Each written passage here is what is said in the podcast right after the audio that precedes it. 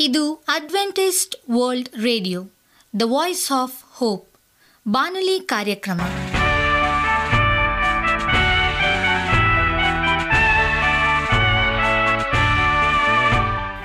ನಮಸ್ಕಾರ ಪ್ರೀತಿಯ ಕೇಳುಗರೆ, ನಾನು ನಿಮ್ಮ ಆಕಾಂಕ್ಷ ಪಾಲ್. ನಮ್ಮ ನಿಲಯದ ಕನ್ನಡ ಕಾರ್ಯಕ್ರಮಕ್ಕೆ ತಮ್ಮೆಲ್ಲರಿಗೂ ಆತ್ಮೀಯ ಸುಸ್ವಾಗತ. ಮುಂದಿನ ಮೂವತ್ತು ನಿಮಿಷಗಳಲ್ಲಿ ಸುಮಧುರ ಹಾಡುಗಳು ಹಾಗೂ ದೇವರ ವಾಕ್ಯವನ್ನು ಕೇಳೋಣ.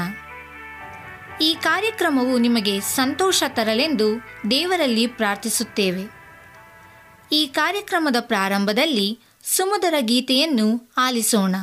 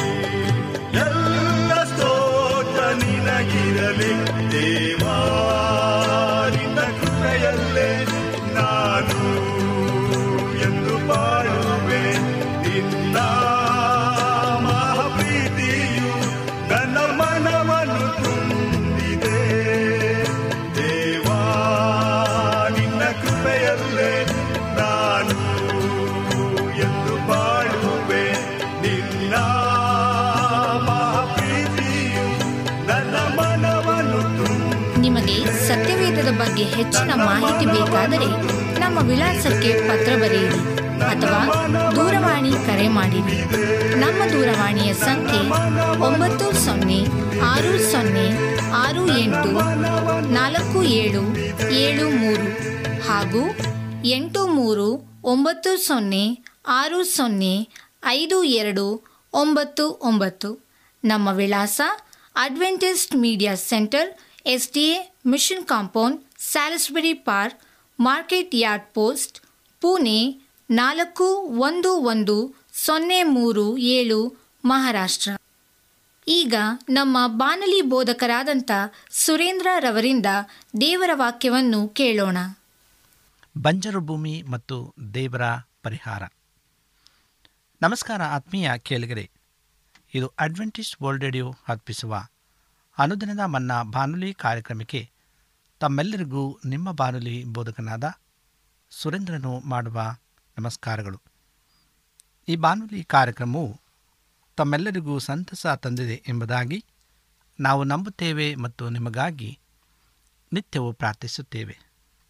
ನಿಮ್ಮ ಅನಿಸಿಕೆ ಹಾಗೂ ಸಲಹೆ, ಪ್ರಾರ್ಥನಾ ವಿಜ್ಞಾಪನೆಗಳು ಇರುವುದಾದರೆ ನೀವು ನಮಗೆ ಪತ್ರಗಳ ಮೂಲಕವಾಗಿ ಅಥವಾ ದೂರವಾಣಿ ಮೂಲಕವಾಗಿ ಸಂಧಿಸಬಹುದು. ನಮ್ಮ ದೂರವಾಣಿ ಸಂಖ್ಯೆಯು ಒಂಬತ್ತು ಸೊನ್ನೆ ಆರು ಸೊನ್ನೆ ಆರು ಎಂಟು ನಾಲ್ಕು ಏಳು ಏಳು ಮೂರು. ನಮ್ಮ email address Surendra John four five six at Gmail dot com. ಈ ರೇಡಿಯೋ ಕಾರ್ಯಕ್ರಮವನ್ನು ನಿಮ್ಮ ಮೊಬೈಲ್ನಲ್ಲಿ ಸಹ ಕೇಳಬಹುದು. ನಿಮ್ಮಲ್ಲಿ ಐಫೋನ್ ಮತ್ತು ಆಂಡ್ರಾಯ್ಡ್ ಮೊಬೈಲ್ ಇರುವುದಾದರೆ ಪ್ಲೇಸ್ಟೋರ್ಗೆ ಹೋಗಿ A W R three sixty ಎಂಬ ಆ್ಯಪನ್ನು ಡೌನ್ಲೋಡ್ ಮಾಡಿಕೊಂಡು ನಮ್ಮ ಈ ಕನ್ನಡ ಕಾರ್ಯಕ್ರಮವನ್ನು ಕೇಳಬಹುದು. ಆತ್ಮೀಯ ಕೇಳಿಗರೆ, ಈ ಕಾರ್ಯಕ್ರಮದ ಮೂಲಕ ನೀವು ದೇವರ ಆಶೀರ್ವಾದ ಮತ್ತು ಅದ್ಭುತಗಳನ್ನು ಹೊಂದಿರುವುದಾದರೆ ನಿಮ್ಮ ಸಾಕ್ಷಿಯ ಜೀವಿತವನ್ನು ನಮ್ಮ ಕೂಡ ಹಂಚಿಕೊಳ್ಳುವಾಗೆ ತಮ್ಮಲ್ಲಿ ಕೇಳಿಕೊಡುತ್ತೇವೆ ಈ ದಿನ ಸತ್ಯವೇದ ಭಾಗದಿಂದ ಆರಿಸಿಕೊಂಡಂಥ ಶಿರೋನಾಮೆಯು ಬಂಜರು ಭೂಮಿ ಮತ್ತು ದೇವರ ಪರಿಹಾರ. ಪ್ರೇರೆ ಕರ್ತನಾದ ಯೇಸು ಕ್ರಿಸ್ತನು ನಮಗೆ ಸರ್ವಸ್ವವೂ ಆದಾಗ ನಾವು ಸಹ ಆತನಂತೆ ಆಗುವೆವು. ಮತ್ತೊಂದೆಡೆ ನಾವು ಹೆಜ್ಜೆ ಹೆಜ್ಜೆಗೂ ಗೊಣಗುವುದು ಮತ್ತು ದೂರುವುದು ಹೇಗೆ? ನಾವು ನಮ್ಮನ್ನು ದೇವರ ಮಕ್ಕಳೆಂದು ಕರೆದುಕೊಳ್ಳುತ್ತೇವೆ. ಆದರೆ ಎಲ್ಲೋ ಸ್ವಲ್ಪ ತೊಂದರೆ ಉಂಟಾದಾಗ ನಾವು ಗುಣಗಾಡುತ್ತೇವೆ. ಅದು ಯಾಕೆ ಎಂಬ ಪ್ರಶ್ನೆ ನಮ್ಮನ್ನು ಕಾಡ್ತದೆ. ಯಾಕೆಂದರೆ ಕರ್ತನಾದ ಯೇಸುವು, ನಮ್ಮ ಸರ್ವಸ್ವವಾಗಿಲ್ಲವೋ ಇದೇ ಹೊತ್ತಿನಿಂದ ನಮಗೆ ಕರ್ತನಾದ ಯೇಸುವು ಎಲ್ಲವೂ ಆಗಲಿ. ಮತ್ತು ಕೀರ್ತನೆಗಾರನ್ನು ಹೇಳ್ತಾನೆ, ಹೀಗೆ ಆತನು ಹೇಳುವಂತನಾಗಿದ್ದಾನೆ, ಕೀರ್ತನೆ ಎಪ್ಪತ್ತ ಮೂರನೇದ ಇಪ್ಪತ್ತೈದರಲ್ಲಿ ಯೇಸುವೆ, ನಾನು ಈ ಲೋಕದಲ್ಲಿ ನಿನ್ನ ಹೊರತಾಗಿ ಏನನ್ನೂ ಯಾರನ್ನೂ ಹಾಸಿಸುವುದಿಲ್ಲ ಎಂಬುದಾಗಿ. ನಾವು ಕಳಕೊಂಡಿರುವ ರುಚಿಯನ್ನು ಮತ್ತೆ ಪಡೆಯಲು ಪೂರೈಸಬೇಕಾದ ಮೂರನೆಯ ಒಂದು ಮುಖ್ಯ ಷರತ್ತು, ಇದು ನಮ್ಮ ಕೆಟ್ಟ ನಡವಳಿಕೆಯಿಂದ ತೆರೆದುಕೊಳ್ಳುವುದು ಎಂಬುದಾಗಿ. ಕಳೆದ ಸಂಚಿಕೆಯಲ್ಲಿ ನಾವು ಒಂದು ಮತ್ತು ಎರಡನೆಯ ಷರತ್ತಿನ ಬಗ್ಗೆ ನಾವು ಕಲಿತಿದ್ದೇವೆ. ಎರಡು ಪೌರಕಲ ವೃತ್ತಾಂತ ಏಳನೇ ದೇಹ ಹದಿನಾಲ್ಕರಲ್ಲಿ ಈ ಮೂರನೆಯ ಷರತ್ತು ಏನೆಂದರೆ ನಾವು ನಮ್ಮ ಕೆಟ್ಟ ನಡವಳಿಕೆಯಿಂದ ತೆಗೆದುಕೊಳ್ಳುವಂಥದ್ದಾಗಿದೆ ನಮ್ಮ ಬದುಕಿನಲ್ಲಿ ಹಲವಾರು ಕೆಟ್ಟ ನಡವಳಿಕೆಗಳು ಇರಬಹುದು. ನಾವು ತುಂಬ ಗರ್ವಿಗಳಾಗಿರಬಹುದು ಹಾಗಾಗಿ ಅನೇಕ ವೇಳೆ ಇತರರನ್ನು ಅಪಾರ್ಥ ಮಾಡಿಕೊಂಡು ಅವರನ್ನು ಟೀಕಿಸಿ ಹೆಚ್ಚಿನ ಸಮಯವನ್ನು ವ್ಯರ್ಥ ಮಾಡುತ್ತೇವೆ. ದೇವರು ತನ್ನ ನಾಮವನ್ನು ಸ್ತುತಿಸಲು ನಮಗೆ ಒಂದು ನಾಲಿಗೆಯನ್ನು ಕೊಟ್ಟಿದ್ದಾನೆ. ಆದರೆ ಎಷ್ಟೋ ಸಲ ಅದನ್ನು ನಿರ್ದಹಿ ಖಂಡನೆಗಾಗಿ ಉಪಯೋಗ ಮಾಡುತ್ತೇವೆ. ಕೆಲವು ಸಹೋದರ ಸಹೋದರಿಯ ವಿಷಯದಲ್ಲಿ ನಮ್ಮಲ್ಲಿ ಕಹಿ ಭಾವನೆ ಇರಬಹುದು. ಆ ಕಹಿ ಭಾವನೆಯನ್ನು ನಾವು ಹೊರಗೆ ತೋರಿಸದೇ ಇರಬಹುದು. ಆದರೆ ಅದು ನಮ್ಮ ಹೃದಯದಲ್ಲಿ ಅಡಗಿದೆ. ಅಥವಾ ನಮ್ಮ ಹೃದಯವು ಅಸೂಯೆಯಿಂದ ತುಂಬಿದೆ. ಹೀಗೆ ಹೇಳಬೇಕೆಂದರೆ ಇವೆಲ್ಲವೂ ಸೈತಾನನ ವಿಧಾನಗಳಾಗಿವೆ. ನಾವು ಕೆಲವು ಸಲ ಸುಳ್ಳಾಡ್ತೇವೆ. ಒಂದು ಸುಳ್ಳು ಏನೆಂದರೆ, ನೀವು ನಿಮ್ಮ ಬಾಯಿಯಿಂದ ಏನೂ ಎಳೆದಿರಬಹುದು. ಆದರೆ, ನಿಮ್ಮ ನಡವಳಿಕೆಯ ಮೂಲಕ ಬೇರೆಯವರಿಗೆ ತಪ್ಪು ಅಭಿಪ್ರಾಯ ನೀಡುವುದು ಸಹ ಸುಳ್ಳಾಗಿದೆ. ಇತರರ ಎದುರಿನಲ್ಲಿ ನೀವು ಇರುವುದಕ್ಕಿಂತ ಹೆಚ್ಚು ಪವಿತ್ರನೆಂದು ತೋರಿಕೆ ಮಾಡಿದರೂ ಅದು ಒಂದು ಸುಳ್ಳಾಗಿದೆ. ಮತ್ತು ದೇವರ ದೃಷ್ಟಿಯಲ್ಲಿ ಅದು ಅಸಹ್ಯಕರವಾಗಿದೆ. ಹೀಗೆ ನಮಗೆ ಅರಿವಿಲ್ಲದ ಅನೇಕ ದುಷ್ಟ ವಿಧಾನಗಳು ನಮ್ಮಲ್ಲಿವೆ. ಉದಾಹರಣೆಗೆ ನಾವು ದೇವರ ವಾಕ್ಯವನ್ನು ಧ್ಯಾನಿಸುವುದನ್ನು ಅಥವಾ ಸಭೆಗೆ ಹಾಜರಾಗುವುದನ್ನು ಕಡೆಗಣಿಸಬಹುದು. ಇಬ್ಬರೇ ಹತ್ತನೇ ದೇಹ ಇಪ್ಪತ್ತೈದರಲ್ಲಿ ಇರ್ತದೆ ಸಾಮಾನ್ಯವಾಗಿ ನಾವು ಇವನ್ನು ಪಾಪವೆಂದು ಪರಿಗಣಿಸುವುದಿಲ್ಲ. ಕೆಲವು ಸಲ ಮನೆಗೆಲಸವನ್ನು ಅಸಡ್ಡೆ ಮಾಡಬಹುದು. ಸತ್ಯವೇದ ಹೀಗೆಂತದೆ, ಪುರುಷರೇ, ಕ್ರಿಸ್ತನು ಸಭೆಯನ್ನು ಪ್ರೀತಿಸಿದ ಪ್ರಕಾರವೇ ನಿಮ್ಮ ನಿಮ್ಮ ಹೆಂಡತಿಯರನ್ನು ಪ್ರೀತಿಸಿರಿ. ಕ್ರಿಸ್ತನು ಸಭೆಯನ್ನು ಪರಿಮಿತಿ ಇಲ್ಲದೆ ಪ್ರೀತಿಸ್ತಾನೆ. ಅದೇ ರೀತಿ ಗಂಡಂದು ತಮ್ಮ ಪತ್ನಿಯರನ್ನು ಪ್ರೀತಿಸುವುದಲ್ಲಿ ಪರಿಮಿತಿ ಇರಬಾರದು. ಆದರೆ ಹಲವು ಬಾರಿ ಇದು ಆಗಿರುವುದಿಲ್ಲ. ಆದ್ದರಿಂದ ಉಪ್ಪು ತನ್ನ ರುಚಿಯನ್ನು ಕಳ್ಕೊಂಡಿದೆ. ಹಾಗೆಯೇ ಸತ್ಯವೇದದಲ್ಲಿ ಹೀಗೆ ಹೇಳಲಾಗಿದೆ, ಸ್ತ್ರೀಯರೇ, ಸಭೆಯು ಕ್ರಿಸ್ತನಿಗೆ ಹೇಗೋ ಹಾಗೆಯೇ ನಿಮ್ಮ ನಿಮ್ಮ ಗಂಡಂದರಿಗೆ ಅಧೀನರಾಗಿರಿ. ಇದರ ಅರ್ಥವೇನೆಂದರೆ ಸಭೆಯು ಹೇಗೆ ಸಂಪೂರ್ಣವಾಗಿ ಕ್ರಿಸ್ತನಿಗೆ ಅಧೀನವಾಗಿದೆಯೋ ಅದೇ ರೀತಿ ಹೆಂಡತಿಯರು ತಮ್ಮ ಗಂಡಂದಿರಿಗೆ ಅಧೀನವಾಗಿರಬೇಕು. ಇದು ಗುಲಾಮತನದ ಮನೋಭಾವದಿಂದ ಮಾಡುವುದಲ್ಲ, ಆದರೆ ಪ್ರೀತಿಯಿಂದ ಮಾಡಬೇಕು. ಆದರೆ ಕೆಲವು ಸಲ ಪತ್ನಿಯರಿಗೆ ಹೀಗೆ ಮಾಡಲು ಕಷ್ಟವೆನಿಸಬಹುದು. ಹೀಗೆ ಉಪ್ಪು ತನ್ನ ರುಚಿಯನ್ನು ಕಳೆದುಕೊಂಡಿದೆ. ದೇವರ ವಾಕ್ಯದಲ್ಲಿ ಹೀಗೆ ಹೇಳಲಾಗಿದೆ. ತಂದೆಗಳೇ, ಮಕ್ಕಳನ್ನು ದೇವರ ಭಯಭಕ್ತಿಯಲ್ಲಿ ಬೆಳೆಸಿರಿ. ಆದರೂ ಇಂದಿನ ವಿಶ್ವಾಸಿಗಳ ಮಕ್ಕಳನ್ನು ಗಮನಿಸುವಾಗ ಅವರಲ್ಲಿ ಬಹಳಷ್ಟು ಮಂದಿ ಪ್ರಾಪಂಚಿಕ ರೀತಿಯಲ್ಲಿ ನಡೆಯುವುದು ಕಾಣಿಸುತ್ತದೆ. ಇದು ಹೀಗೇಕೆ ಎಂಬ ಪ್ರಶ್ನೆ ನಮ್ಮನ್ನು ಕಾಡ್ತದೆ. ಏಕೆಂದರೆ ಎತ್ತವರು ಮಕ್ಕಳಿಗೆ ದೇವರ ಭಯವನ್ನು ಕಲಿಸಿಲ್ಲ.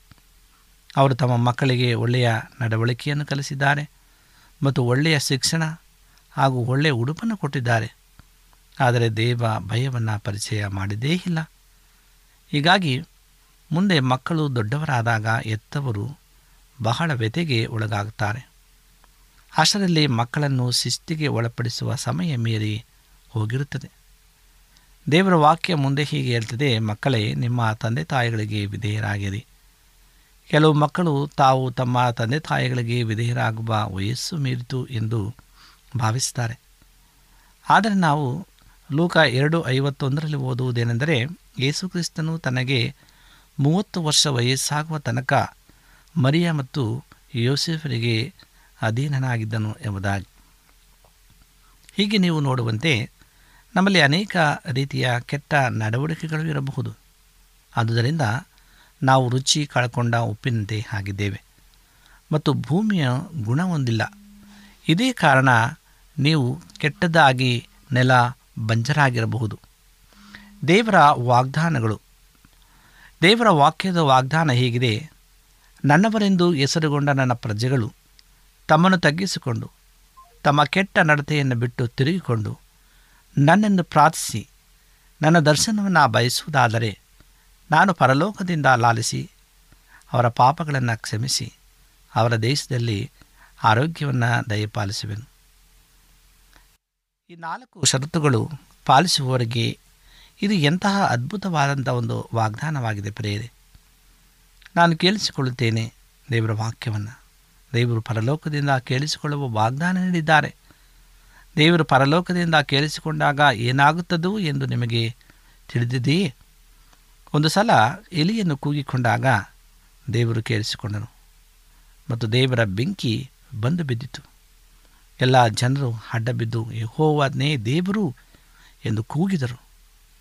ಅಪೋಸ್ತ್ರ ಕೃತ್ಯಗಳ ನಾಲ್ಕನೇ ಅಧ್ಯಾಯದಲ್ಲಿ ಪರಲೋಕದಿಂದ ದೇವರು ಶಿಷ್ಯರ ಪ್ರಾರ್ಥನೆಯನ್ನು ಆಲಿಸಿದ್ದನ್ನು ಜ್ಞಾಪಕ ಮಾಡಿಕೊಳ್ಳಿರಿ. ಅದರ ಪರಿಣಾಮ ಏನಾಯಿತು? ಅವರು ಸೇರಿ ಬಂದಿದ್ದ ಇಡೀ ಜಾಗ ನಡುಗಿತು. ಇದೇ ರೀತಿ ಅಪೋಸ್ತ್ರ ಕೃತ್ಯಗಳು ಹದಿನಾರನೇ ದೇಹ ಇಪ್ಪತ್ತೈದರಲ್ಲಿ ಪೌಲನು ಶೀಲನು ಸೆರೆಮನೆಯಲ್ಲಿ ದೇವರಿಗೆ ಸ್ತುತಿಗೀತೆಗಳನ್ನು ಹಾಡಲು ಆರಂಭಿಸಿದ ಸಂದರ್ಭದಲ್ಲಿ ನಾವು ಓದುತ್ತೇವೆ. ದೇವರು ಪರಲೋಕದಿಂದ ಇದನ್ನು ಆಲಿಸಿದನು. ಮತ್ತು ಮಹಾ ಭೂಕಂಪ ಉಂಟಾಗಿ ಸೆರೆಮನೆಯ ಅಸ್ಥಿವಾರಗಳು ಕದಲಿದವು. ಯೋಗಶವ ಹತ್ತನೇ ದೇಹ ಹನ್ನೆರಡರಲ್ಲಿ ಇನ್ನೊಂದು ಸಂದರ್ಭದಲ್ಲಿ ಯೋಗಶವನ್ನು ಪ್ರಾರ್ಥಿಸಿದಾಗ, ದೇವರು ಪರಲೋಕದಿಂದ ಕೇಳಿಸಿಕೊಂಡಿದ್ದನ್ನು ನೀವು ಜ್ಞಾಪಕ ಪಡಿಕೊಳ್ಳಿರಿ ಆ ದಿನ ಸೂರ್ಯ ಚಂದ್ರರು ಇಪ್ಪತ್ನಾಲ್ಕು ತಾಸುಗಳ ಆಕಾಶ ಮಧ್ಯದಲ್ಲೇ ನಿಂತು ಬಿಟ್ಟವು ನಾನು ಪರಲೋಕದಿಂದ ಕೇಳಿಸಿಕೊಳ್ಳುತ್ತೇನೆ ಎನ್ನುವುದು ಒಂದು ಅದ್ಭುತ ವಾಗ್ದಾನವಾಗಿದೆ ನಾನು ಕ್ಷಮಿಸ್ತೇನೆ ಅನ್ನುವಂಥದ್ದು. ಮುಂದೆ ಎರಡು ಪೂರ್ವಕಾಲ ವೃತ್ತಾಂತ ಏಳನೇ ಅಧ್ಯಾಯ ಹದಿನಾಲ್ಕರಲ್ಲಿ ದೇವರ ಹೇಳುವ ಮಾತು, ನಾನು ಅವರ ಪಾಪಗಳನ್ನು ಕ್ಷಮಿಸ್ತೇನೆ. ಓ, ಎಂತಹ ಅದ್ಭುತರಾದ ದೇವರು! ನೀನು ಎಷ್ಟು ಕೆಟ್ಟವನಾಗಿದ್ದೆ ಎನ್ನುವುದು ಮುಖ್ಯವಲ್ಲ. ನಿನ್ನ ಜೀವನದಲ್ಲಿ ನೀನು ಮಾಡಿರುವ ಪಾಪಗಳು ಎಷ್ಟು ಎನ್ನುವುದು ಮುಖ್ಯವಲ್ಲ. ಈಗ ನಿನ್ನನ್ನು ತಗ್ಗಿಸಿಕೊಂಡು ಕರ್ತನಾದ ಯೇಸು ಕ್ರಿಸ್ತನು ನಿನ್ನ ಪಾಪಗಳಿಗಾಗಿ ಶಿಲೆಬೆ ಮೇಲೆ ಪ್ರಾಣವನ್ನು ನೀಡಿದ್ದನ್ನು ನಂಬಿದರೆ ಆತ ನಿನ್ನ ಪಾಪಗಳಿಗಾಗಿ ತನ್ನ ಹೃದಯವನ್ನು ಒಡೆಯಲು ಒಪ್ಪಿಸಿಕೊಂಡಿದ್ದು ಮತ್ತು ಕೊನೆಯ ತೊಟ್ಟಿನವರೆಗೂ ತನ್ನ ಅಮೂಲ್ಯ ರಕ್ತವನ್ನು ಸುರಿಸಿದ್ದನ್ನು ನಂಬಿದರೆ ಈ ಕ್ಷಣವೇ ದೇವರು ನಿನ್ನ ಪ್ರತಿಯೊಂದು ಪಾಪವನ್ನು ಕ್ಷಮಿಸುವನು. ಎಂತಹ ಅದ್ಭುತ ವಾಗ್ದಾನ. ದೇವರು ಹೇಳುವ ಮಾತು. ನಿನ್ನ ಪಾಪಗಳು ಕಡು ಕೆಂಪಾಗಿದ್ದರು ಹಿಮದ ಹಾಗೆ ಬಿಳುಪಾಗುವು. ಏಷಾಯನ ಪ್ರವಾದನೆಗಂತ ಒಂದನೆಯದೇ ಹದಿನೆಂಟರಲ್ಲಿ ಇರ್ತದೆ ಈಗಲೂ ಸಹ ದೇವರು ಪರಲೋಕದಿಂದ ಹಾಲಿಸುವುದು ನಮ್ಮ ಪಾಪವನ್ನು ಕ್ಷಮಿಸುವುದು ಅದೇ ರೀತಿಯಾಗಿದೆ. ನಿಮ್ಮ ಸತ್ಯಪೇದೆಗಳನ್ನು ಮೀಕನ ಪ್ರವಾದನೆಗಳಂತ ಏಳನೇ ಅಧ್ಯಾಯ ಹದಿನೆಂಟು ಮತ್ತು ಹತ್ತೊಂಬತ್ತನೇ ವಚನಗಳನ್ನು ನೀವು ಓದಿಕೊಂಡು ದೇವರು ಈ ಅದ್ಭುತ ವಾಗ್ದಾನವನ್ನು ನಿಮ್ಮದಾಗಿಸಿಕೊಳ್ಳಿ. ನಿನಗೆ ಯಾವ ದೇವರು ಸಮಾನ? ನೀನು ನಿನ್ನ ಸ್ವಾರಸ್ಯವರದಲ್ಲಿ ಉಳಿದವರ ಅಪರಾಧವನ್ನು ಕ್ಷಮಿಸುವವನು, ಅವರ ದ್ರೋಹವನ್ನು ಲಕ್ಷಿಸಿದವನು ಹಾಗಿದೆ ಹೌದು, ನಮ್ಮ ದೇವರು ನಿತ್ಯವೂ ಕೋಪಿಸುವನಲ್ಲ, ಕರುಣೆಯೇ ಆತನಿಗೆ ಇಷ್ಟ. ಆತನು ನಮ್ಮ ಕಡೆಗೆ ತಿರುಗಿಕೊಂಡು ನಮ್ಮನ್ನು ಕನಿಕರಿಸುವನು, ನಮ್ಮ ಅಪರಾಧಗಳನ್ನು ಅಣಗಿಸುವನು. ದೇವರೇ, ನಿನ್ನ ಜನರ ಪಾಪಗಳನ್ನು ಸಮುದ್ರದಕ್ಕೆ, ತಳಕ್ಕೆ ಬಿಸಾಡಿಬಿಡಿವೆ ಎಂಬುದಾಗಿ. ಎರಡು ಕೊರಿಂದ ಒಂದು ಇಪ್ಪತ್ತರಲ್ಲಿ ಹೇಳ್ತದೆ, ನಾವು ಈ ವಾಗ್ದಾನವನ್ನು ಕರ್ತನಾದ ಯೇಸು ಕ್ರಿಸ್ತನ ನಾಮದಲ್ಲಿ ಈ ಕ್ಷಣವೇ ಕೇಳಿಸಿಕೊಳ್ಳಬಹುದು ದೇವರು ಕ್ಷಮಿಸಲು ಸಿದ್ಧರಾಗಿದ್ದಾರೆ. ನೆಹಮಿಯ ಒಂಬತ್ತು ಹದಿನೇಳರಲ್ಲಿ ಇರ್ತದೆ ಅಷ್ಟೇ ಅಲ್ಲದೆ ದೇವರು ನಮ್ಮ ಪಾಪಗಳು ಮತ್ತು ನಮ್ಮ ದುಷ್ಕೃತ್ಯಗಳನ್ನು ಎಂದಿಗೂ ನೆನಪಿಗೆ ತರುವುದಿಲ್ಲವೆಂದು ಹೇಳಿದ್ದಾರೆ. ಇಬ್ಬರೇ ಎಂಟು ಹನ್ನೆರಡರಲ್ಲಿ, ಅವರು ನಿಮ್ಮ ಇಂದಿನ ಜೀವನವನ್ನು ಮತ್ತೆಂದಿಗೂ ನೆನಪಿಸಿಕೊಳ್ಳುವುದಿಲ್ಲ. ನೀನು ನಿನ್ನನ್ನು ತಗ್ಗಿಸಿಕೊಂಡು ಶಿಲುಬೆಯ ಹತ್ತಿರ ಬಂದು, ಓ ದೇವರೇ, ಪಾಪಿಯಾದ ನನ್ನನ್ನು ಕರುಣಿಸು ಎಂದು ಕೇಳಿಕೊಂಡರೆ ಆ ಕ್ಷಣವೇ ಆತನು ನಿನ್ನನ್ನು ಕ್ಷಮಿಸ್ತಾನೆ. ಏಕೆಂದರೆ ಈಗಾಗಲೇ ನಿನ್ನ ಪಾಪಗಳಿಗಾಗಿ ನಿನ್ನ ಬದಲಾಗಿ ಕರ್ತನಾದ ಏಸು ತನ್ನ ಪ್ರಾಣವನ್ನು ಕೊಟ್ಟಿದ್ದಾನೆ. ನಾನು ಗುಣಪಡಿಸ್ತೇನೆ ಎಂಬುದಾಗಿ ದೇವರು ವಾಗ್ದಾನ ಮಾಡಿದ್ದಾನೆ. ಇದರ ನಂತರ ಈ ವಚನದಲ್ಲಿ ದೇವರು ಹೀಗೆ ಹೇಳುವುದನ್ನು ಓದ್ತೇವೆ, ನಾನು ಅವರ ಭೂಮಿಯನ್ನು ಗುಣಪಡಿಸ್ತೇನೆ ಎಂಬುದಾಗಿ. ಪಾಪವೆಂಬ ರೋಗವು ನಿಮ್ಮ ಇಡೀ ಜೀವನವನ್ನು ಆವರಿಸಿದೆ. ಅದು ನಿಮ್ಮನ್ನು ಕೆಡಿಸುತ್ತಿದೆ ಮತ್ತು ಸಾಯಿಸುತ್ತಿದೆ. ನೀವು ಮೇಲ್ನೋಟಕ್ಕೆ ಚೆನ್ನಾಗಿಯೇ ಕಾಣಿಸಬಹುದು. ಆದರೆ ನಿಮ್ಮ ಹೃದಯವು ಕೆಟ್ಟದ್ದಿದೆ. ನಿಮ್ಮ ದೀನತೆ ಮತ್ತು ನಿಮ್ಮ ಮುರಿದ ಹೃದಯದೊಂದಿಗೆ ಬಂದಾಗ ದೇವರು ಆ ರೋಗವನ್ನು ನಾನು ಗುಣಪಡಿಸುವುದಾಗಿ ಹೇಳುತ್ತಾನೆ ನಿಮ್ಮ ಜೀವನದಲ್ಲಿ ಬಂಜೆತನ ಮತ್ತು ನಿಷ್ಫಲತೆ ಇರಬಹುದು. ನಿಮ್ಮಿಂದ ಬರುತ್ತಿರುವ ಜೀವವುಳ್ಳ ನೀರು ಕೆಟ್ಟು ಹೋಗಿರಬಹುದು ಆದರೆ ದೇವರು ಹೇಳುವುದು ಏನೆಂದರೆ, ಈ ವಚನದಲ್ಲಿ ತಿಳಿಸಿರುವ ನಾಲ್ಕು ಸಂಗತಿಗಳನ್ನು ನೀವು ಮಾಡುವುದಾದರೆ ಅವರು ಭೂಮಿಯನ್ನು ಗುಣಪಡಿಸ್ತಾರೆ ಈ ವಾಕ್ಯದಲ್ಲಿ ತಿಳಿಸಿದ ಕ್ರಮವನ್ನು ನೀವು ಗುರುತಿಸಬೇಕೆಂದು ನಾನು ಬಯಸ್ತೇನೆ ನಾನು ಪರಲೋಕದಿಂದ ಲಾಲಿಸಿ ಅವರ ಪಾಪಗಳನ್ನು ಕ್ಷಮಿಸಿ, ಅವರ ದೇಶದಲ್ಲಿ ಆರೋಗ್ಯವನ್ನು ದಯಪಾಲಿಸ್ತೇನೆ ನಮ್ಮ ಪಾಪಗಳು ಕ್ಷಮಿಸಲ್ಪಡುವ ಮೊದಲು ಭೂಮಿಯು ಗುಣ ಹೊಂದುವುದಿಲ್ಲ ನಾವು ನಮ್ಮನ್ನು ತಗ್ಗಿಸಿಕೊಂಡು ನಮ್ಮ ಕೆಟ್ಟ ನಡತೆಯನ್ನು ಬಿಟ್ಟು ಪ್ರಾರ್ಥಿಸಿ. ದೇವರ ಮುಖದರ್ಶನವನ್ನು ಬಯಸುವುದಾದರೆ ಆಗ ಉಪ್ಪು ಕಳೆದುಕೊಂಡಿದ್ದಂಥ ತನ್ನ ರುಚಿಯನ್ನು ತಿರುಗಿ ಪಡೆಯುತ್ತದೆ. ಕರ್ತನಾದ ಏಸು ಹೇಳಿದನು, ನೀವು ಭೂಮಿಗೆ ಉಪ್ಪಾಗಿದ್ದೀರಿ, ಆದರೆ ಉಪ್ಪು ಸಪ್ಪಗಾದರೆ ಆ ಉಪ್ಪು ಕೆಲಸಕ್ಕೆ ಬಾರದು. ಈ ನಾಲ್ಕು ಷರತ್ತುಗಳನ್ನು ಪಾಲಿಸಿ ಕಳ್ಕೊಂಡಿರುವ ರುಚಿಯನ್ನು ಮತ್ತೆ ಪಡೆದುಕೊಳ್ಳುವಂತೆ ದೇವರು ನಮಗೆ ಸಹಾಯ ಮಾಡಲಿ. ಉಪ್ಪಿನಿಂದ ತುಂಬಿದಂಥ ಒಂದು ಹೊಸ ಪಾತ್ರೆ. ಪ್ರಿಯ ಆತ್ಮೀಯ ಸಹೋದರ ಸಹೋದರಿಯರೇ, ಇವತ್ತು ದೇವರು ನಮ್ಮೆಲ್ಲರಿಗೂ ಅತ್ಯುನ್ನತವಾದಂಥ ಆಶೀರ್ವಾದವನ್ನು ಕೊಟ್ಟಿದ್ದಾರೆ. ನೀವು ಒಂದು ಕ್ಷಣ ಎರಡು ಅರಸುಗಳು, ಎರಡನೇ ದೇಹ ಇಪ್ಪತ್ತರ ಬಗ್ಗೆ ಯೋಚಿಸಿದ್ದಾದರೆ ದೇವರು ಏನನ್ನು ಬಯಸ್ತಾರೆ ನೋಡುತ್ತೀರಿ. ಎಲಿಶನು ಒಂದು ಹೊಸ ಪಾತ್ರೆಯನ್ನು ತೆಗೆದುಕೊಂಡನು. ದೇವರು ಈ ಲೋಕದಲ್ಲಿ ಸುವಾರ್ತೆಯನ್ನು ಪ್ರಸರಿಸುವುದಕ್ಕಾಗಿ ಹೊಸ ವಿಧಾನಗಳು ಅಥವಾ ಹೊಸ ಸಂಸ್ಥೆಗಳಿಗಾಗಿ ಹುಡುಕುತ್ತಿಲ್ಲ. ಕರ್ತನು ತನ್ನ ಉದ್ದೇಶಗಳನ್ನು ಆಚರಣೆಗೆ ತರಲು ಉಪ್ಪು ತುಂಬಿರುವ ಹೊಸ ಪಾತ್ರೆಗಳನ್ನು ಹೊಸ ಜನರನ್ನು ಆರಿಸುತ್ತಿದ್ದಾನೆ. ದೇವರು ಸ್ವತಃ ತಾನೇ ಈ ಲೋಕಕ್ಕೆ ಬೋಧಿಸಿ ಅವರ ಸುವಾರ್ತೆಯನ್ನು ಸ್ವೀಕರಿಸುವಂತೆ ಮಾಡಲು ಹೊರಟಿಲ್ಲ. ದೇವರು ಬಯಸಿದರೆ ಸುವಾರ್ತೆಯನ್ನು ಪರಲೋಕದಿಂದ ಮೊಳಗಿಸಿ ಈ ಲೋಕಕ್ಕೆ ಸಾರಬಹುದಾಗಿತ್ತು. ಆದರೆ ಇದು ಆತನ ರೀತಿಯಲ್ಲ. ಆತನೊಬ್ಬ ಮನಸ್ಸಿನನ್ನು ಪಾತ್ರೆಯಾಗಿ ಬಳಸಿಕೊಂಡು ಆತನಲ್ಲಿ ಈ ಉಪ್ಪನ್ನು ತುಂಬಿಸಿ ನಂತರ ಅದನ್ನು ಭೂಮಿಯ ಮೇಲೆ ಸುರಿಯಲು ಬಯಸ್ತಾನೆ. ಆತ್ಮೀಯ ಸಹೋದರ ಸಹೋದರಿಯರೇ, ಇಂದು ದೇವರ ಅದ್ಭುತವಾದಂಥ ವಾಗ್ದಾನ ನಮ್ಮ ನಿಮ್ಮೆಲ್ಲರ ಮೇಲೆ ಕೊಡಲ್ಪಟ್ಟಿದೆ.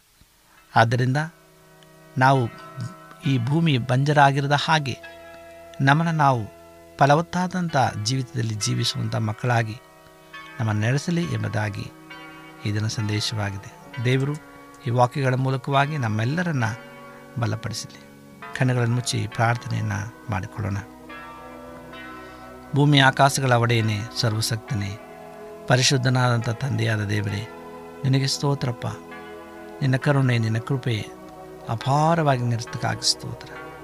ಈ ಸಮಯದಲ್ಲಿ ಸ್ವಾಮಿ, ನಿನ್ನ ವಾಕ್ಯವನ್ನು ಧ್ಯಾನಿಸಿದ್ದೇವೆ. ನೀನು ಕೊಟ್ಟಂತಹ ವಾಕ್ಯಕ್ಕಾಗಿ ಸ್ತೋತ್ರಪ್ಪ. ನಮ್ಮನ್ನು ನಾವು ತಗ್ಗಿಸಿಕೊಂಡು ಬಂಜರು ಭೂಮಿ ಮತ್ತು ದೇವರ ಪರಿಹಾರ ಎಂಬ ವಿಚಾರವನ್ನು ಕುರಿತು ನಾವು ತಿಳ್ಕೊಂಡದಕ್ಕಾಗಿ ಸ್ತೋತ್ರಪ್ಪ.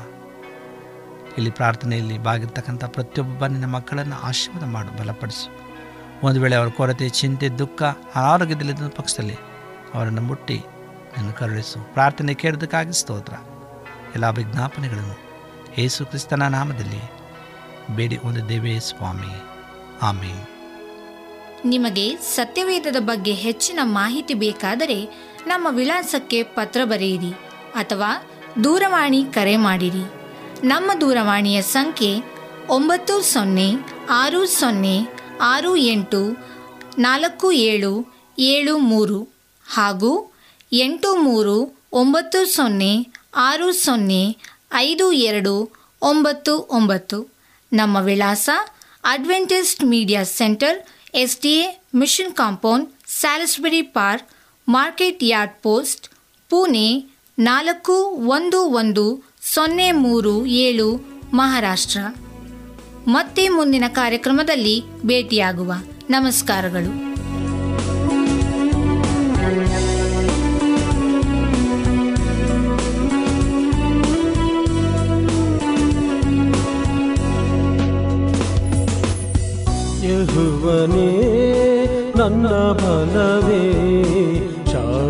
ಶಾಶ್ವತವಾಗಿದೆ ನಿನ್ನ ಪ್ರೀತಿ.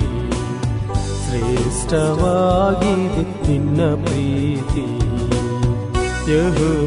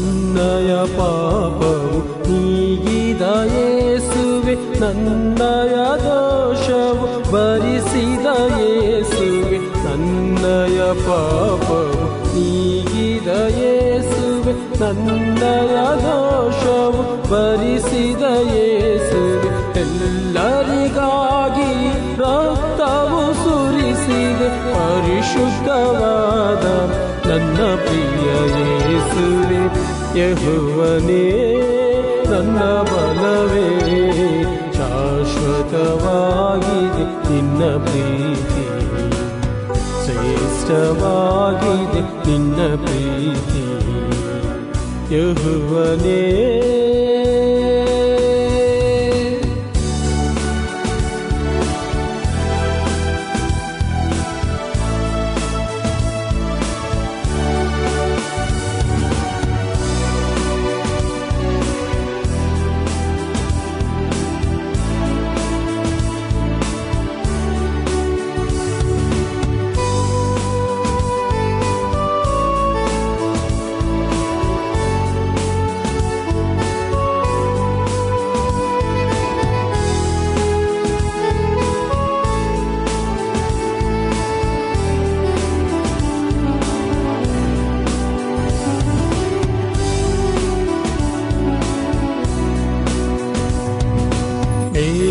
ಮೇಘಗಳೊಡನೆ ಬರುವನು ಕರ್ತನು ಪರಲೋಕ ರಾಜ್ಯಕ್ಕೆ ಕರೆಯುವ ನಮ್ಮನು ಮೇಘಗಳೊಡನೆ ಬರುವನು